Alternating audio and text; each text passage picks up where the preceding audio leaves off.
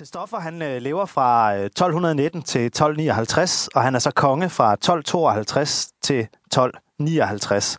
Og han er jo så den tredje søn af Valdemar Sejr, som bliver kongen. Vi er næsten ude i sådan en helt øh, ny øh, kong Nils omgang. Øh, undskyld, Estridsen med de der fem sønner der blandt kong Nils, der bliver konge. Ja, alle de der fem Estridsen sønner ja på der er række. altså kun tre Valdemars sønner her.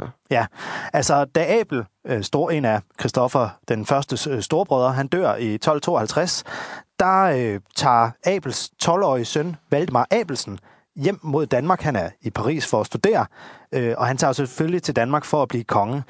Men øh, på vej hjem, der bliver han så taget til fange af Kølens ærkebisp, og øh, der ser Christoffer, det jo så handler om i dag, sit snit til at blive konge, og det lykkes for ham. Ja, han bliver udråbt til kongen af stormænd og bisperne.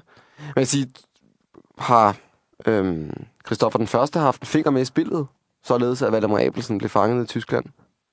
Det ved vi ikke. Det ved vi, at det, kunne, det bør ikke afvise det, men må også bare tilføje, at det var ikke unormalt på det her tidspunkt, at gennemrejsende fyrster blev taget til fange af de fyrster, hvis landet de rejste igennem. Fordi men... at de fyrster lige... Biskop og Køl måske sige, ah, der var en god mulighed for at få en masse løspenge fra ham. Ja.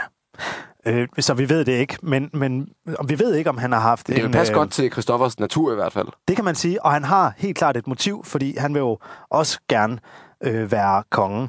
Faktisk så havde Christoffer jo støttet Abel, dengang de sammen gjorde oprør imod Erik Plovpenning, altså øh, Valdemar Sejrs øh, første søn, der blev konge.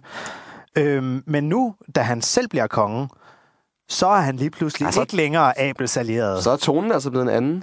Det må man sige. Altså, han øh, begynder at arbejde på at få helgenkåret Erik Plovpenning, og det er jo fordi, at Abel øh, med meget, meget stor sandsynlighed stod bag mordet på øh, Erik Plovpenning, og derfor så øh, begynder han at propagandere for, at, at øh, Erik skal være øh, helgen, for at få Abel og Abels slægt til at se dårligt ud. Den Abel, som gik under navnet konge af Danmark. Ja. Omtaler han ham blandt andet som. Man kan sige, at har Christoffer selv haft en finger med i spillet, dengang ikke Plovpenning blev dræbt?